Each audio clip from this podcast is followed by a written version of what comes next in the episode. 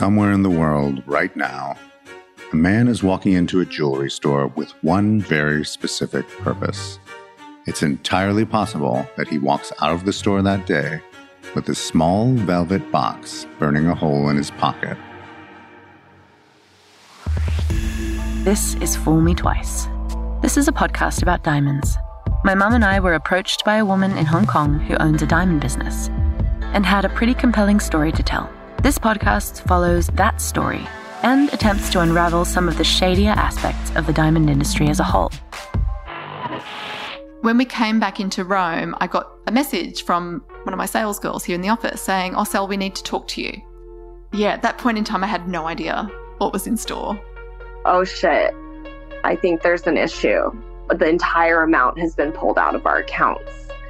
And it was discovered then that the transfer was not a cash transfer, it was a check payment. But she'd given us a fraudulent receipt that looked like a cash transfer. Anyway, the check bounced.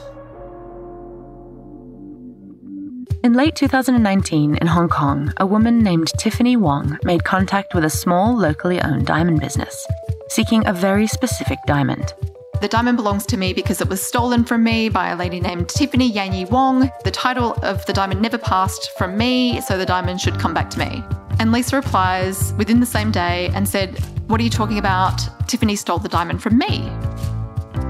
So Sally finds herself between a rock and a hard place. The police don't see her case as worth pursuing. The feedback from him was that she is a very smart woman. She is conniving and very good at getting away with these sort of things. I didn't get it. And why is she being so friendly and nice and saying, don't worry, don't worry, you'll get your money? Trust is such a centerpiece of human society. She was unassuming and even maybe not particularly notable physically or behaviorally. Now, that actually makes a successful spy.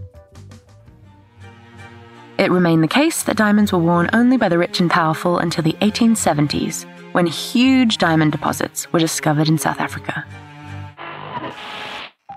Our advertising objective is to leave the impression with young people that the diamond is the only meaningful symbol of the love inherent in the engagement promise. The advertising should be targeted at these young people, but in such a way that it will encourage appreciation of the diamond engagement ring tradition by the entire public diamonds are the ultimate status symbol. So when I was young and got engaged for the first time, I thought I had to have, you know, the most beautiful big diamond ring. I ended up inheriting a really beautiful one carat diamond is an engagement ring and I got to learn the story of where it came from. Fool Me Twice is the story of diamonds. We follow a diamond scam in Hong Kong and uncover what's really up in the diamond industry. You can find Fool Me Twice, all about diamonds, on Auscast Network and all podcast platforms. Beware, my friend.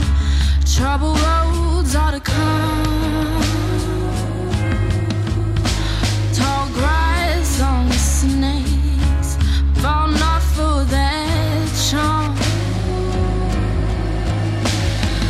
Lift your head, forget the dance